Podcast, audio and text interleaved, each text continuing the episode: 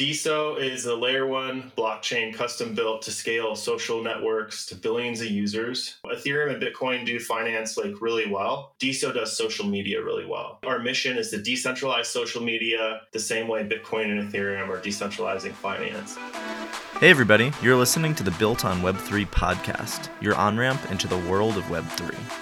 On this show, we chat with product leaders, builders, content creators, and business owners about how they're implementing Web3 strategies into their businesses. I hope you learned something new and enjoy today's episode. Today, we are super excited to chat with Ash Ghaemi. He is the growth marketing lead at the layer 1 blockchain DeSo. He also does marketing at DowDow and has been actively working in the Web3 space for a few years now. DeSo is a new layer 1 blockchain that's really cool. There's, I think, 200 apps built on it already, or probably more at this point. And it's built specifically for decentralized social applications. They launched in March 2021, have raised over $200 million, which is nuts, from investors like A16Z, Sequoia, Coinbase Ventures. So really excited to dive into that. But before we do, I'd really like to hear your Web3 story. How did you go from Web2 marketer to Web3 marketer? Sure, yeah. So my marketing journey started about 10, 12 years ago. I was really into SEO because it was like all data and research, right? So I could dig into data, come up with a hypothesis, and test different marketing approaches. And at the time, like if you're an SEO specialist, basically you don't really have a portfolio like a designer, right? So you have to actually like execute good marketing and then like prove the data out to people, right? So at the time I had created a sports blog because I was really, really into sports. It was like a daily fantasy sports blog. And basically what I did was I grew that organically. It hit like 30,000 sessions a month. And then we monetized it and then I eventually sold it. So basically around 2017, I read a book called Ethereum and the perfect day for that. And yeah, happy merge day. We did it. Yeah. Tell me about it. It was by Henning Diedrich, basically. And it really captured my imagination at the time. And I was like, wow, there's like this world computer that can like solve all these issues with money. That's why I sold my website to go all in on crypto. But I invested a bunch of money and I lost a bunch of money. Yeah, 2017 wasn't the year to go all in on crypto. Exactly, yeah. So suddenly I lost my motivation. I was going around telling people like, ETH is the future, crypto is the future, and then it crashed. So that's funny. I mean, everybody like I was like I felt so dumb, And during that time, I was like grinding through the agency world and like, making my way through, Web2 marketing. And I landed at a digital agency called Integer. And I led Starbucks SEO for 2.5 years. I was the only SEO on the project for all their coffee at home products, wow, basically. And I did really well for them. And then around like 2020, I had a buddy who was like, hey, I'm going to start a Bitcoin hedge fund. Do you want to come be the director of strategy? And I was like, yeah, 100%. Here's my other entry into, crypto. And ever since I've been in crypto. So nice. Yeah. What was it about? So crypto is usually kind of all of our on-ramps into the Web3 world. We kind of dabble in crypto a bit and then figure out that there's more there. What was it about Web3 that really caught your attention that you really wanted to be a part of it? Yeah. So Web3, it's just like, it's such an interesting term and people like bash it as like a marketing term, but it's so perfect and like clean for like new people. And I feel like crypto was like, it was really hard to get like creative people into it. It was like very tech heavy and it wasn't very approachable. If you mentioned crypto, like people would be like, oh, code, like I have to like learn and like get a master's in comp sci before I understand it. And then crypto or Web3 is like for creators. They come in like creative first, like creators can like understand NFTs and then they back into crypto and then they learn along the way. with the early days of crypto, it's like you had to learn the tech and then you had to figure out like the creative aspect, right? So there's a lot less friction with Web3. And Web3 like encompasses all the underlying technology. That's how I see it, basically. It's like, if you say Web3, it's like, you know, tokens, creator coins, like NFTs, crypto, and it's just like that one term, Web3. So I was like, okay. So Web3 is like the natural evolution of the internet as well, right? I can totally get that. And I think like Web3 makes it easier for us to get to mass adoption versus like if you're coming in from the crypto angle. Totally. Yeah. So it sounds like your first role in Web3 and crypto as like a career was at this Bitcoin hedge fund doing strategy. What was that like and how long were you working on that? Yeah, so it's called Two Prime Digital Assets, and we managed Bitcoin and Ethereum for high net worth individuals. And basically, they just like came up with like a trading strategy with like options to like earn on volatility, right? Okay. So you can kind of like hedge. And at the time, like Ethereum wasn't like very popular at the time, at least from an institutional investor perspective. Mm-hmm. And I was like tasked with like coming up with the strategy, rebranding, and doing all the marketing and like messaging and positioning. So I did a little bit of everything. And I noticed like data at the time that like there was like institutional adoption of Ethereum. Like I was looking at on-chain data. I was like, dude, this data is like screaming that like there's big whales like buying Ethereum. And it was like mid 2020. I started working there a little bit late 2020, I think September maybe. And I was like telling him that, and I was like showing him the data, and I was like, hey, listen, I think it would be really cool if you made like a research report. No one's talking about this. I think like it'll get you like the attention of like institutional investors and high net worth individuals. That's who we're going after. So like, let's cut through the noise and like be an industry leader. So basically, like I found the data. We created the report. It's called Rise of Institutional Ethereum Investors. It's still on there. You can download it. We did a webinar and we did the report, and we collabed with Glassnode at the time too.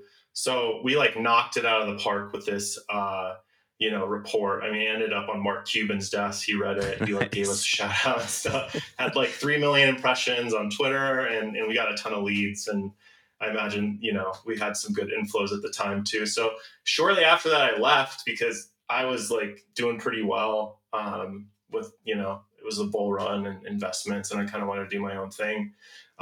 So you went all in on crypto again, and then it crashed. Yeah. I like tripled down on crypto and then it crashed. And later that year. So here we go. That's awesome. Old habits die hard. Yeah.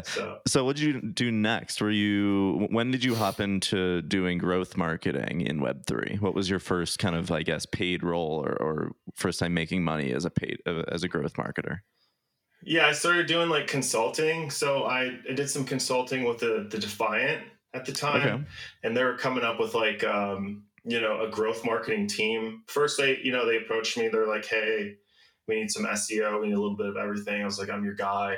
Then they're like, no, we want to do a team. So I took on like paid ads, and I was with them for like a few months. And the paid ads experiment was just an experiment, right? Paid ads are very hostile against crypto. Mm-hmm. They've been like that for a very long time. So we would like run ads at 2Prime as well. And like, it was a 50-50 shot whether they would get suspended or not, So some ads would get suspended, some wouldn't. Well, that carried over the Defiant with Twitter. And I just came to the conclusion at the end. I was like, hey, listen, like, I really don't think paid ads are the way to go. Like, you should really just, go all in on organic, that's how Camilla, scaled her business, is 100% organic. She just needed to like fix some of the UX and revamp the content creation. They're doing really, really well at the time. They're doing really, really well now. So I left there. I did some consulting with like this Swiss crypto bank that had like a stable coin for a little bit. I did some like consulting for like NFT projects. also for like some DAOs as well. Mm-hmm. And then finally I landed at DeSo, which they found me on Twitter and LinkedIn. So like, you know, as like kind of a creator, you know, that kind of legitimized what I was like trying to do, you know? Totally. Yeah. Yeah. So give us the rundown on DeSo. What's the grand vision and what gets you so excited about it? Yeah. So DeSo is a layer 1 blockchain custom built to scale social networks to billions of users. So the best way I can explain it, it's like Ethereum or like Bitcoin, but for social apps basically. So basically, it's custom built for social media instead of finance. So Ethereum and Bitcoin do finance like really well. DeSo does social media really well. So basically our mission is to decentralize social media the same way Bitcoin and Ethereum are decentralizing finance. And like, why do you need to like move social media to a blockchain? Like, what's the point? We already have these like big tech incumbents and stuff. And, you know, they have like a huge monopoly. Well, the way you got to look at it is like social media is more centralized than finance was when Bitcoin was invented. And there's really only 3 to 5 corporations that control what we see and hear online. And you can kind of see like the effect it can have on society for better or for worse if it falls into the wrong hands. And they basically monopolize all discourse online. So they run on something called the ads-driven business model. Okay, so it's like us as content creators and podcast creators, whatever, we post content online to one day maybe make some pennies on our creations, right? So we have to like grind content for months, sometimes years, right? In addition to our part-time jobs or day jobs or whatever else, to one day cut through the noise and monetize, right? And you know how tough that can be as a creator, right? You're always trying to iterate. You're always trying to like create content no one's creating to get clicks. You have to balance between, you know, clicks and creations and like not being too clicky. And, you know, but what if you could just like flip that on the head and like creators could own the network and they could monetize from day one and there were no ads or anything? Right. So big tech makes billions, right? Billions of dollars a year. And like, we're the product, right? So like, what if like the creators and the users, you know, own the network and they can monetize from day one without needing 50,000 followers? And that's like one of the big things that DeSo enables. Well, I thought the other cool thing about DeSo, and it's just like all these other open platforms, is that if you are a developer and you want to contribute something, you also don't have that cold start where you're just starting from anew. You can actually leverage what other people have already created. So it just like catalyzes and jumpstarts everything that you could possibly ever dream of from a entrepreneurship or like creator standpoint. 100%. So I'm glad you mentioned that, because it's like, big tech started open, right? Like these social platforms started open and they built like a massive like moat of data and users, and then they closed off, right? So it's like, what does that do? Like what effect does that have on social media and society? Well, like it caps the upside and it stifles innovation, right? Mm-hmm. So we haven't innovated in social media. You know, it's been stuck in time for, you know, 10 years, really. And like, they monopolize that. And like, there's always stories about like, you know, big tech, you know, snatching up talent, and they just snatch up talent to snatch it up. So they don't like go to another company and like innovate something. So they like, you know, they hire like the best talent from like Ivy League schools and they give them like one thing. And then their like skill set rots. At least, you know, that's what some of my friends from, you know, working at LinkedIn and stuff told me. So like there's this lack of innovation. There's this wall where like founders and developers can't like build. So like what are the options really?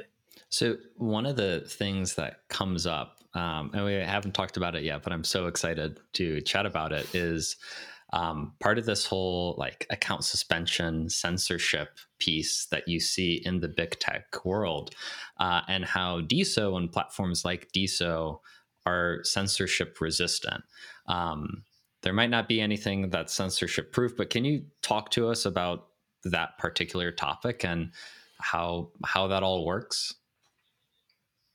Sure. Yeah. So the key word here is censorship resistance, right? So if you store all content on the blockchain, your digital identity on the blockchain, it's 100% open source. No one can really delete your content or delete you, right? So it all exists on the blockchain forever. However, like that doesn't mean like, you know, any wild conspiracy theory can, you know, go wild and, you know, there's better moderation when you store all content on the blockchain. So on DeSo, we can't like really deplatform you or delete you, but if there's an app, like a social network that wants to focus on like, you know, only like climate change, or they want to focus on like cricket, there's a cricket social network going up, and they want to remove all content from those social platforms that don't talk about that stuff, then you can, you know, prevent that from happening. And then that content can go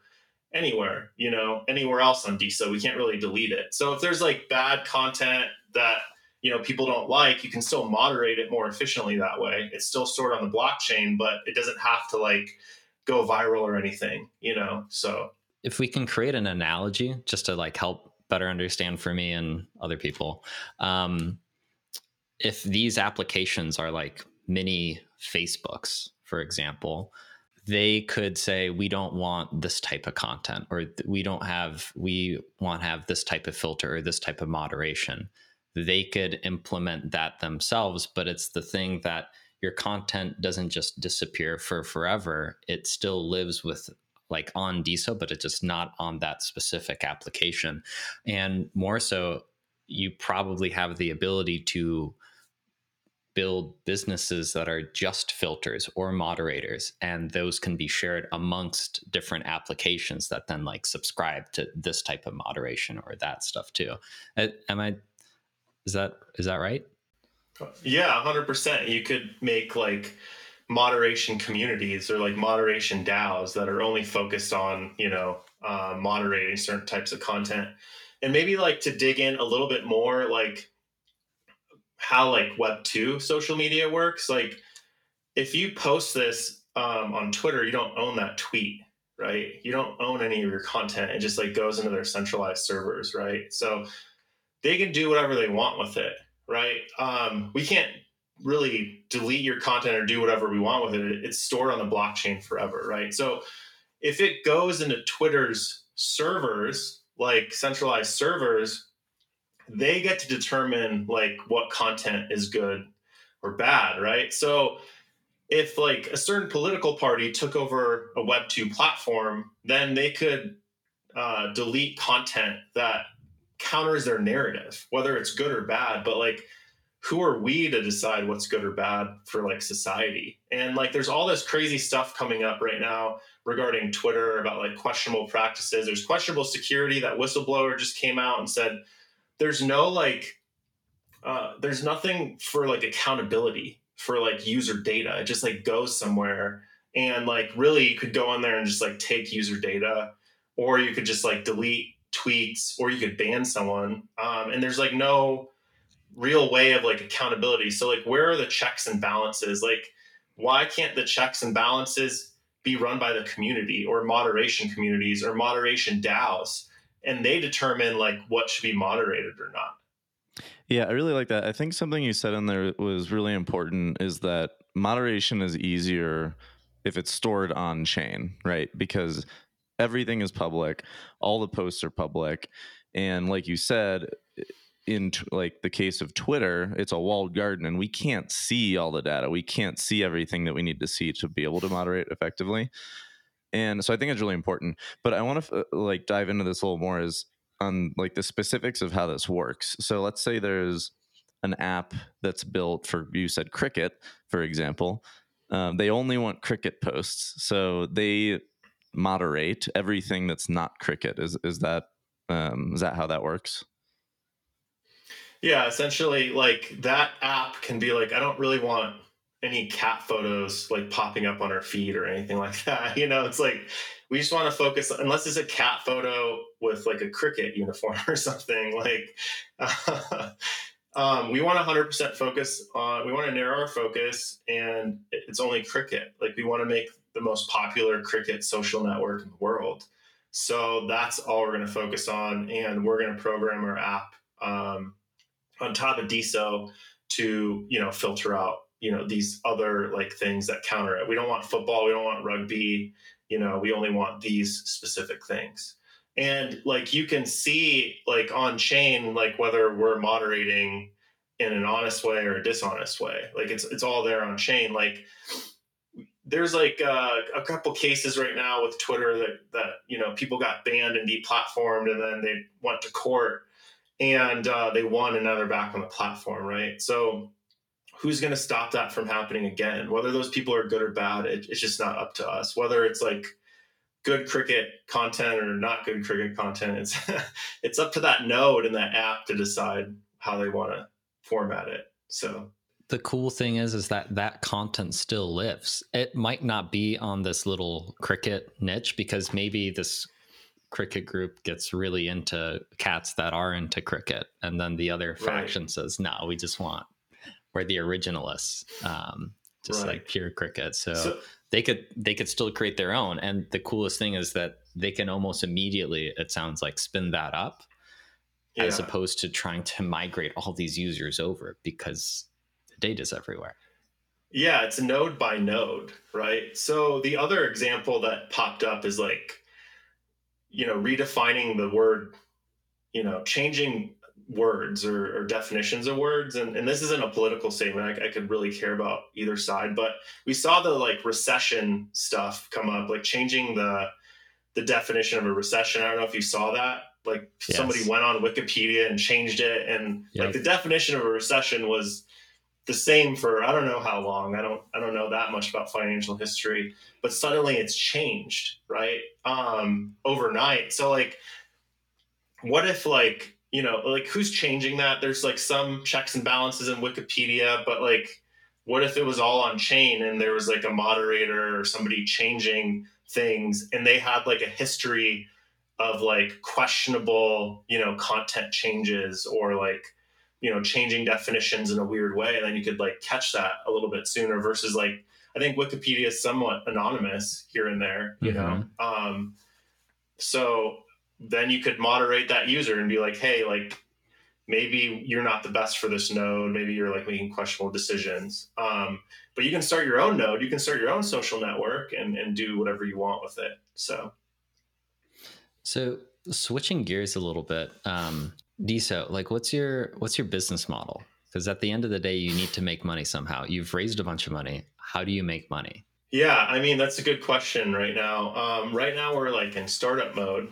So we're just trying to find the next killer app to bring 1 million users to the DeSo blockchain right now. So you don't really know what that is per se, but we're trying to create conditions to bring people to the chain. So to create that app. So basically, like, there's like multiple different models. There's like a fee-based model. So we make a portion of every transaction on chain. Basically, we could create our own apps as well that create fees. It's the blockchain business model. So it's like, there's no ads or anything like that. So we're not making money on ads. So anybody can like build on DeSo.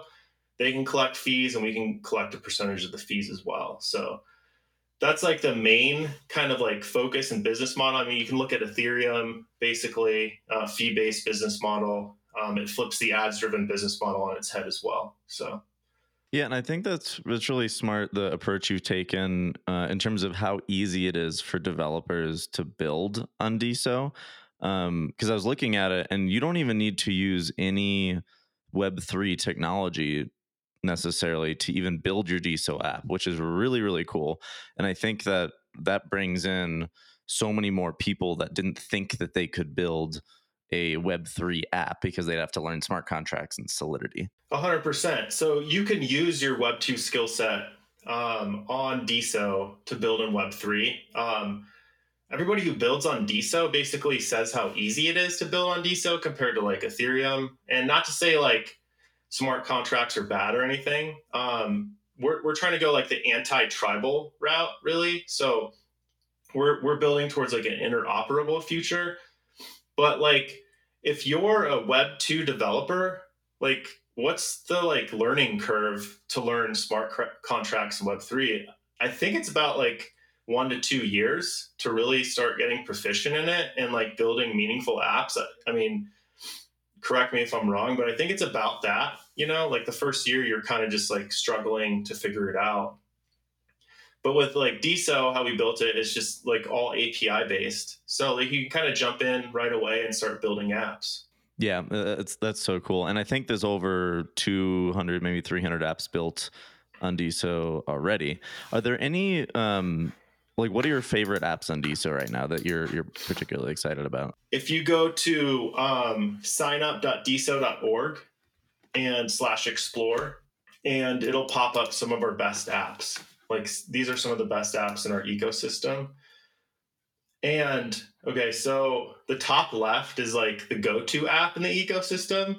It's our decentralized Twitter. So like you see Elon Musk right now, he's kind of like battling to like take over Twitter and like make it more like, I think he's trying to like make it more Web3 friendly in a sense. And, you know, he's talked about open sourcing the algorithm, and you can sign up with one click with Google. That's the easiest way to do it. So you don't have to worry about like the seed stuff, but, and I won't see your password or anything. So, but, basically, yeah, I mean, it's like, it's stored.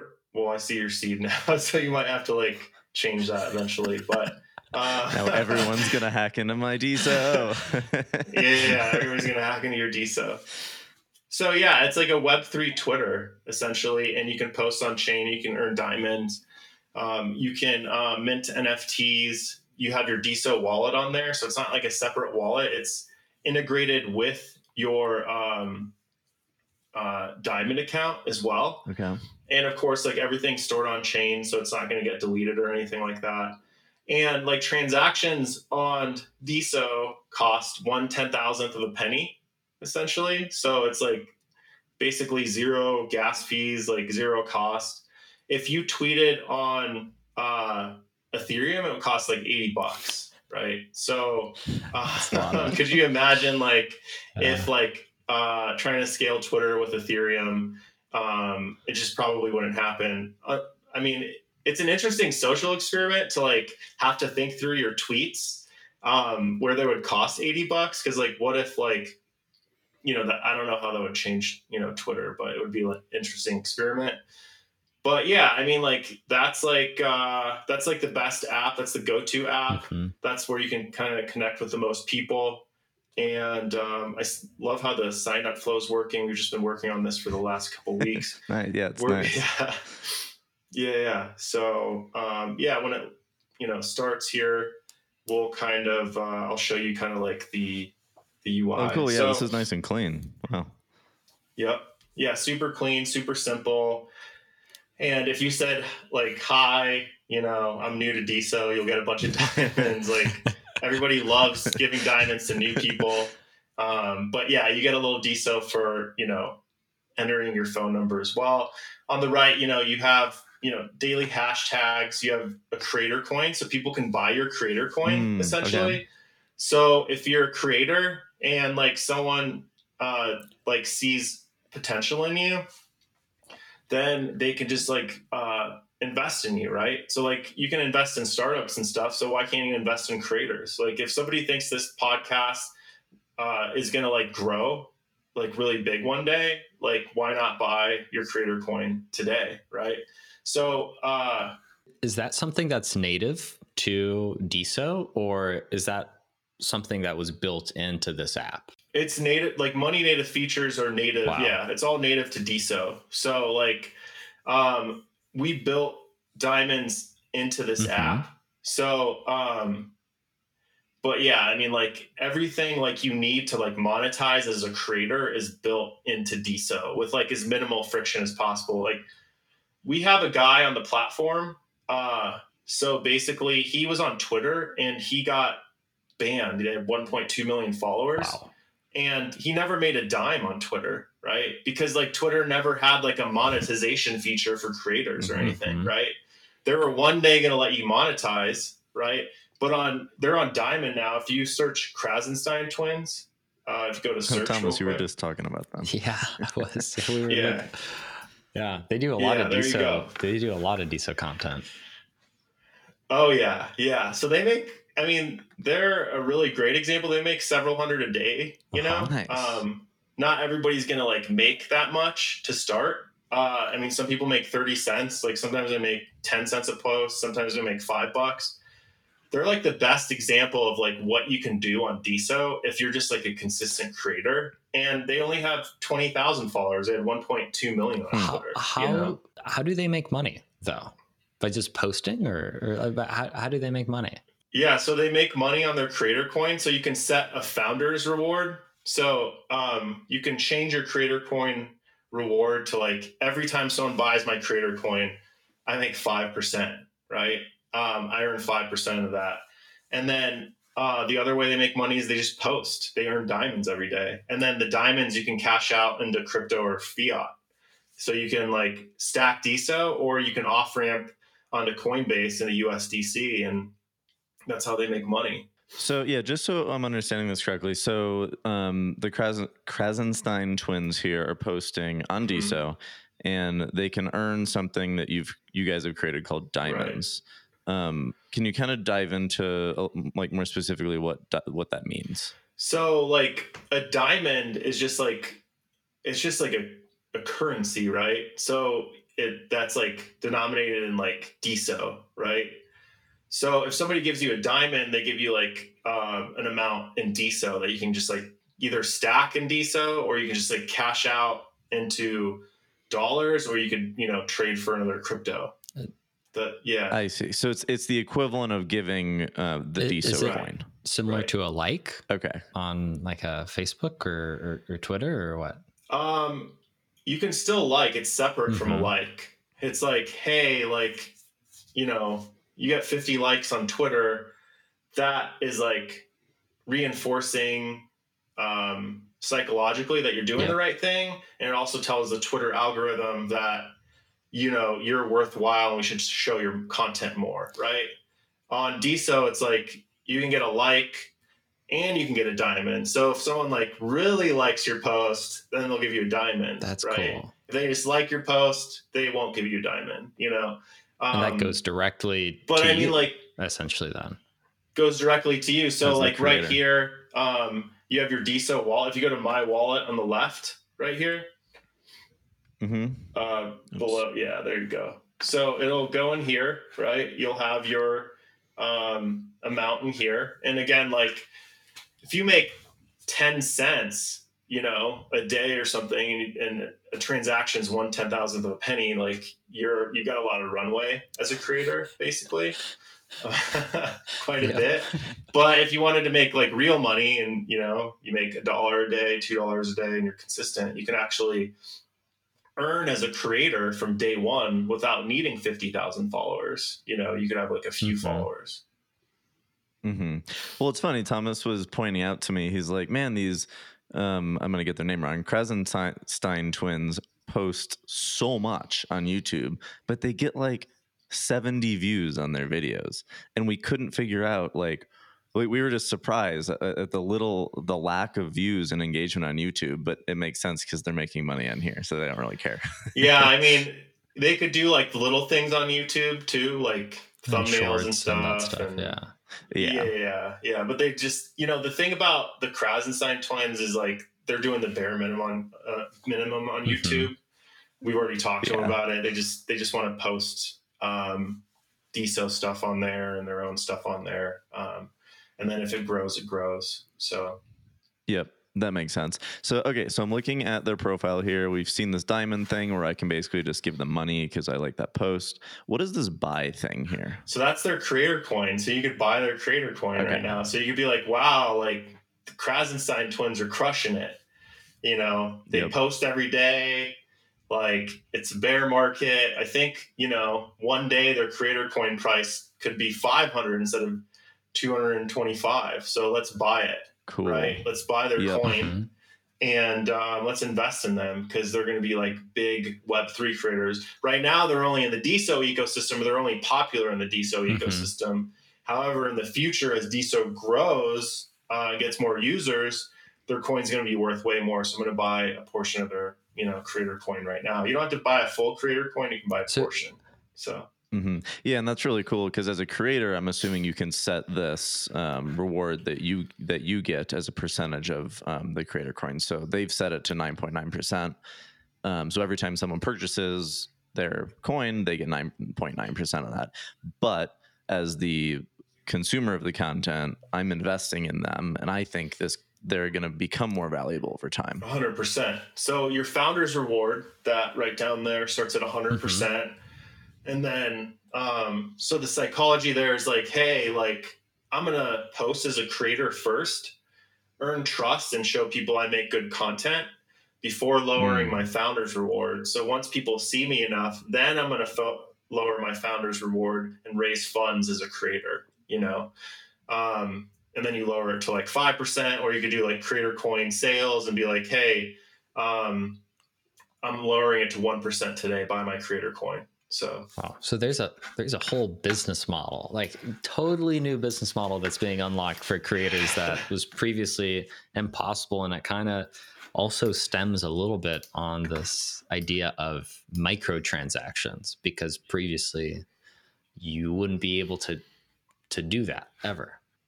100%. I mean, the internet was built on macro. It was like built on bigger transactions. It couldn't do microtransactions before, but the blockchain business model unlocked microtransactions. So it unlocks whole new business models for creators, founders, and developers that never before existed. Yeah, this brings me to kind of this question of that I'm trying to figure out is what is the difference between something like DeSo and something like Lens Protocol? I know you're pretty much direct competitors. Lens isn't its own blockchain, obviously. Can you kind of talk about what's the difference from your guys' perspective? Because I know the Lens Protocol people have a perspective on DeSo where they basically say, oh, like DeSo is totally focused on the speculative nature of creator coins and investing in creators. I guess what would your response to that criticism from them be? Yeah, they're not their own chain, right? So they're built on a finite state blockchain, right? So Ethereum was built to disrupt finance and decentralized finance. It wasn't built to decentralize social media, right? I think you can respect as like, you know, engineers, developers, founders, creators, the UX issues that come about if you're trying to like force something. It's like, imagine trying to like force a Ferrari engine into a Prius, right? It's like, it's just not going to work, right? So it'd be exciting though. It would be exciting to try. I mean, it would make a great YouTube video, very clicky, right? So, DeSo videos. Exactly. Yeah. So, like a finite state blockchain basically means like it stores financial transactions. So you really need to only store the starting balance and the ending balance, right?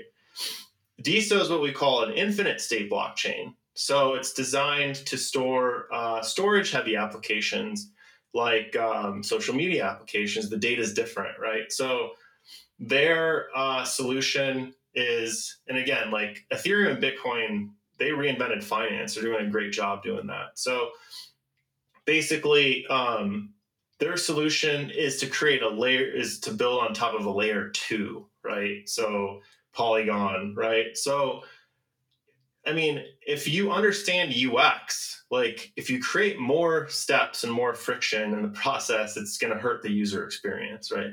There's no way around it. So if you have to sign every transaction and there's like an extra step for users, I mean, like that's the big problem we're having for Web3 right now is like getting users onto the platform and to use the apps and regularly, right? So you're creating an extra step on a layer 2, you know, without getting in the technical weeds.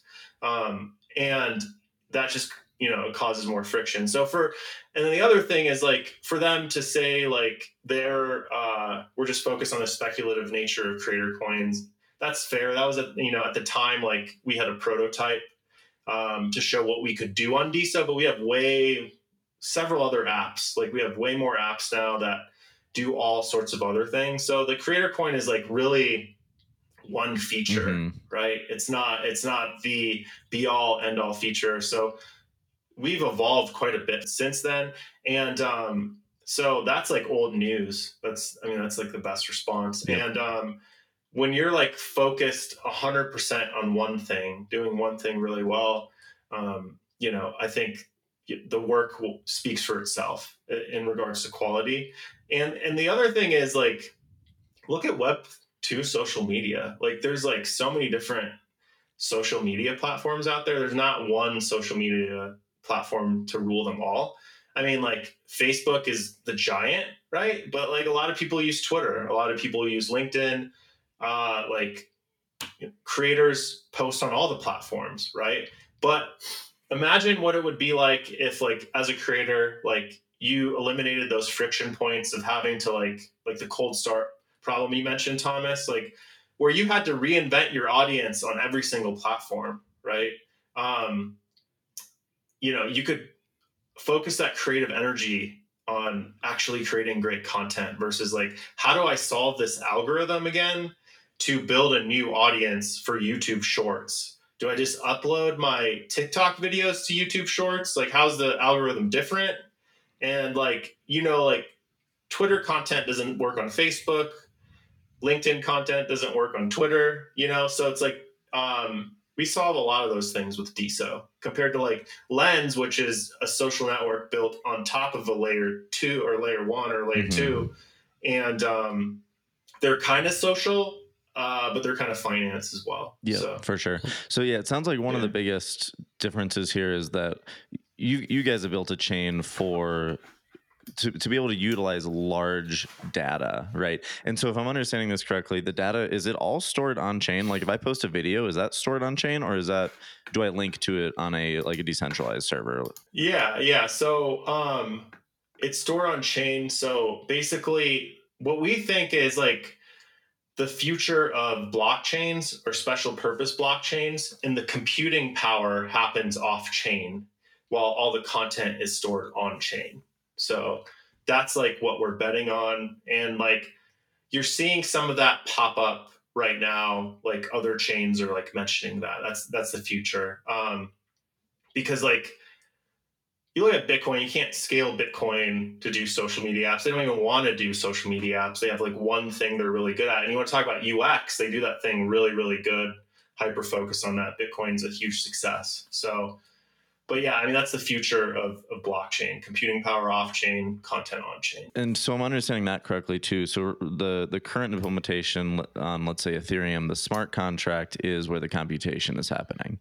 And what the stance that you guys are taking is you want to offload that so that the computation happens off-chain, which I believe is you're calling smart services. Is that correct? Yeah, smart services basically just, like, enables, like, Web2 developers to build on Web3. So like with smart services, right? So okay. Going back to a little bit of the business model stuff. There's this thought that crossed my mind and I really want to know. So from a business standpoint, you have the financial incentives of making this work just like the other blockchains do, but what's the incentive for investors to invest in DeSo? And then the other question here, and I hope this is not insulting or any way, but it's interesting that the same investors that you have here at DeSo are also the same ones that also invested in these Web2 centralized kind of competitors that you have into Facebook, Twitter, LinkedIn, everything like that from A16Z to Sequoia. So you have the hallmarks of Web2 investors. What's in it for investors today, and how do you differ from that so that this also doesn't become centralized in some way?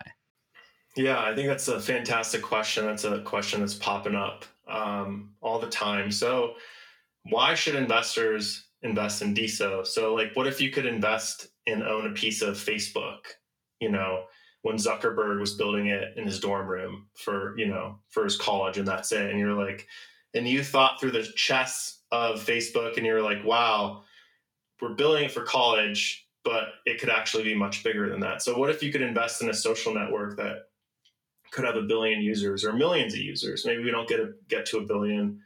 Maybe we just get to a million. And that means your DeSo will be worth a lot of money one day, right? And in regards to like A16Z and all the other VCs and stuff, the way I kind of see it is like they're investors, right?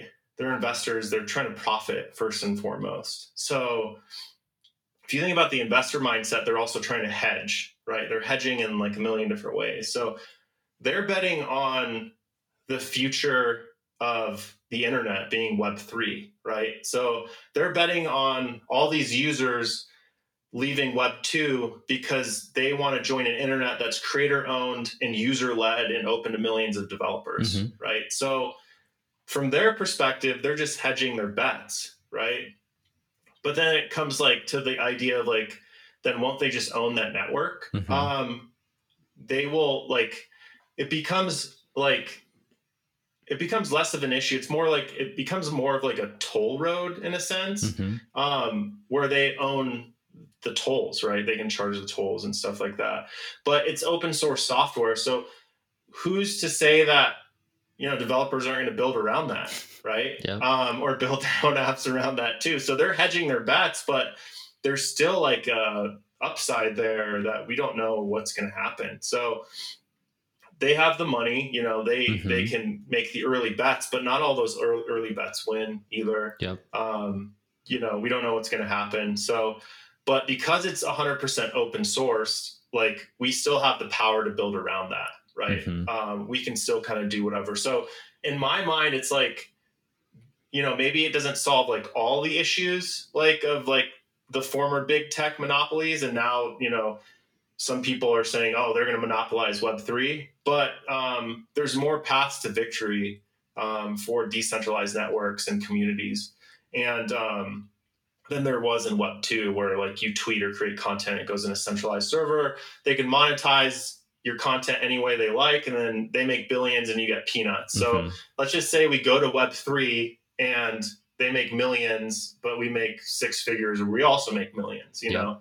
There's just like more ways to win. So that's kind of like how I think about it. I think it's like valid, and like, we really don't know what's going to happen. We really don't have all the answers, but that's kind of like, that's my mindset. Gotcha. What's the one last follow-up question, and I promise I won't bring it up again. What do you think like the end goal is? Cause you said like, hey, like if you come in, if you were in the, you know, the dorm room with Zuck to build Facebook and you got in and that could grow to be really big and worth a lot of money one day. It was worth a lot of money one day because they also became public, you know, and, you know, went to the stock market and such.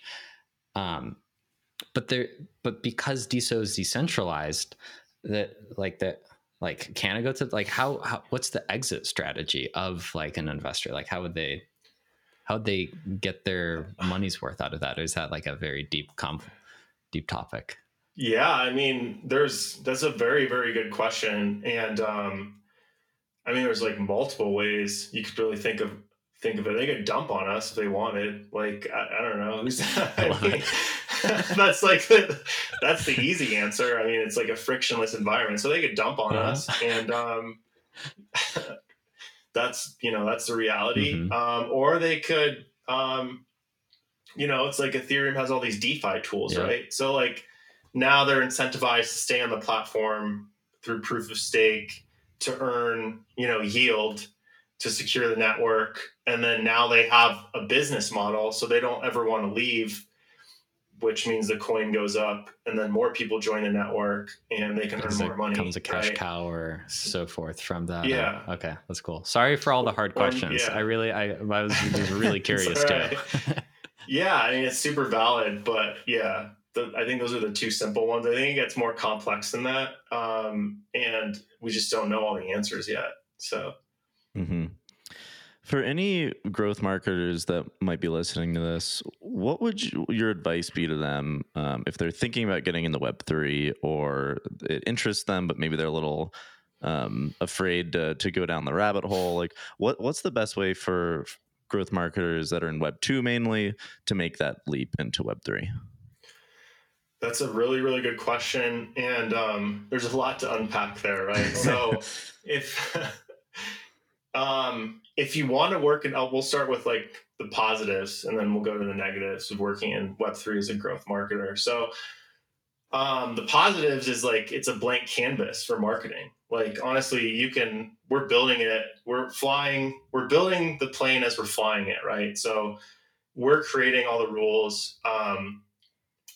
And like, there's a lot of cool things you can do as a marketer, right? It's like, it's open source and you can, it's ownership. It's about ownership and decentralization. So you can own your work in a way that you never could before. And if they want to get into Web3 as a marketer, I would just suggest like using the apps, like use Ethereum, use Solana, use DeSo, try Diamond, try DowDow. These are all marketing tools, right? In a way, NFTs are marketing tools, right? So you have this like massive toolkit. You almost have too much firepower as like a Web3 marketer. So like you have to like narrow your focus and like figure out like what's going to work because you can get really distracted. And so those are like the positives. So I would say try it out. There's a lot of upside.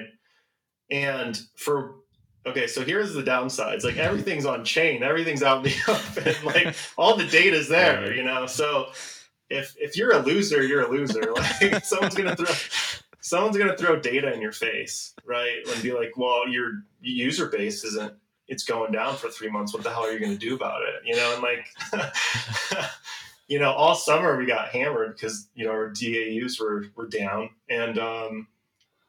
and like because it's community owned and user led, everybody has an idea about what's gonna work with marketing, right?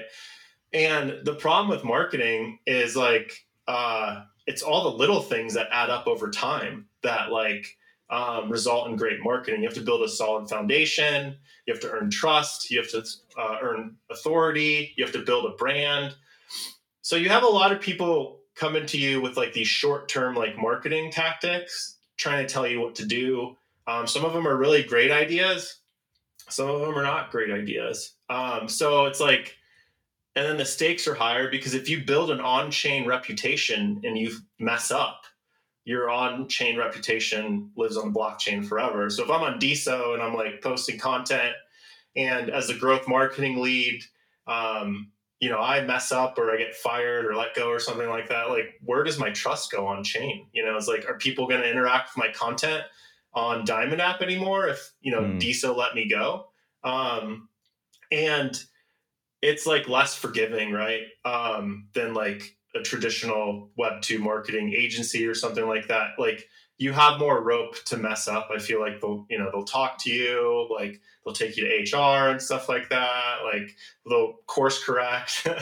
And Web3, man, if you're not performing, you're out of here. It's like, you could, spin up another Anon account and start posting, I guess. But still, it's just like, I don't know. You'll dox yourself eventually. Like I just shared my seed phrase with the world on here. Yeah.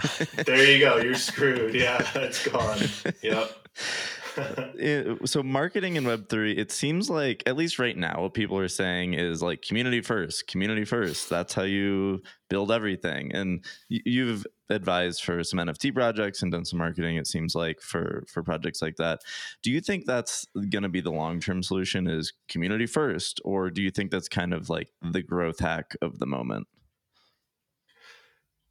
That's a tough one. I think it's a mix of both. Because there's some like really well-known developers and marketers that have come out, whether like openly or like anonymously, and said like, you can't let the community make big decisions. Otherwise, they're going to drive the project into the ground. Okay.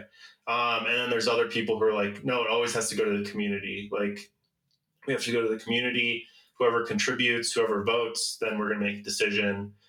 So it's like really tough. I think it is a growth hack really, to get, you know, a group of people with like an aligned vision, because they're going to like your content. They're going to help your brand grow. Your impressions are going to grow.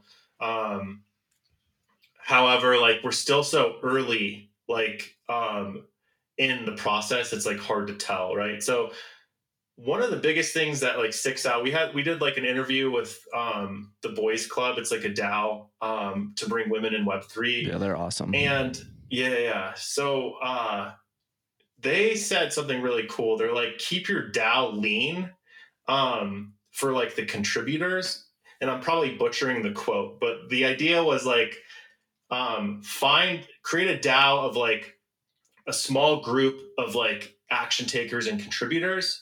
But like, you know, create a big DAO to help people like expand your brand and raise awareness. And those people can be a part of the DAO, but they might not want to contribute, and that's okay. Right. So there's that aspect as well, that people are like, I believe in the vision of Boys Club, and maybe I don't want to contribute, but I think this is fun watching this play out. And that's not like a value extraction approach. I think like in the middle of the bull run, it was some of the projects were very predatory. They're just trying to extract value out of the community and pump up their coin price or their NFT price, and then they dump on them and leave. I think like the new model is like create like a group of like action takers, but like open it up to everybody, you know. MoonDAO, I don't know if you've heard about MoonDAO. All their content and all their messages are completely out in the open. So they have like the highest participation for voting. It's still really low. It's only like 3% of people vote on DAO stuff who are members of the DAO. But yeah, isn't that crazy? It's a high voter turnout, 3%. But they have, of I think 11,000 people. So it's like nothing. But that's not to say like some people just want to be along for the ride, and they believe in the mission of sending people to space and colonizing the moon. Colonizing the moon, and these people own the coin, and they want to own the coin, and they can sell whenever they want and leave if they don't believe in the mission. And all the messaging between the people who do contribute is completely transparent and out in the open. I don't really see any problem with that model per se, you know, as long as like you're really transparent about it and be like, hey, listen, like there's like a small group of action takers in here. If you guys want to come along for the ride, you're more than welcome to. Yeah, that's really cool. Well, last question here, and then we'll let you go. I just realized we're over time. If you could kind of look into a crystal ball, maybe 5 years ahead, what is like the best case scenario for DeSo? Like, what's the dream in 5 years? And then maybe what are you most excited about in Web3? Yeah. So, in 5 years, we hit our mission of 1 billion users and extract all these users from Twitter and Facebook, and we're the go-to decentralized social network. And we have 1,000 apps that are creator-led, user-owned, where founders and developers can build on it freely. That's the dream. In 5 years, if we could hit that, then, I'd be really, really happy. And, as far as like, Web3, I think like the idea of ownership, like owning my content, having more ways to monetize, like the concept of owning the internet, whether it's real or not, like gets me really excited. Whether like I own a piece of the internet and A16Z owns like 50% of it, but I own like 1% of it, and I have more options. But your partners with them, yeah. Okay, well, whatever other VC, like if they own the internet or something like that, and I own a percentage of it, and I can like freely create, and I can focus on more creative pursuits instead of tedious tasks. Like, I think Web3, the upside is like the future of work. Like you saw the Great Resignation, you see people fighting to go back into the office, you see people questioning their day job just to make ends meet. They're looking for some more meaning, and so am I, right? And I think Web3 has the potential to create that meaning in my life. I think we're creative beings. Like, we weren't meant to do some of these like desk jobs and stuff. And I think that's why we're on this, you know, webinar and podcast today, is like you want to do something else. I mean, you love your jobs, but you want to do more. And I think Web3 provides that, you know, it provides that upside. I don't know how it's going to play out, but that's what gets me up in the morning. That's what gets me excited about Web3. Love it. Well, hey, thanks again for spending time with us today. We really appreciate it. Yeah. Thank you so much. Chat soon. Yeah, it was fun.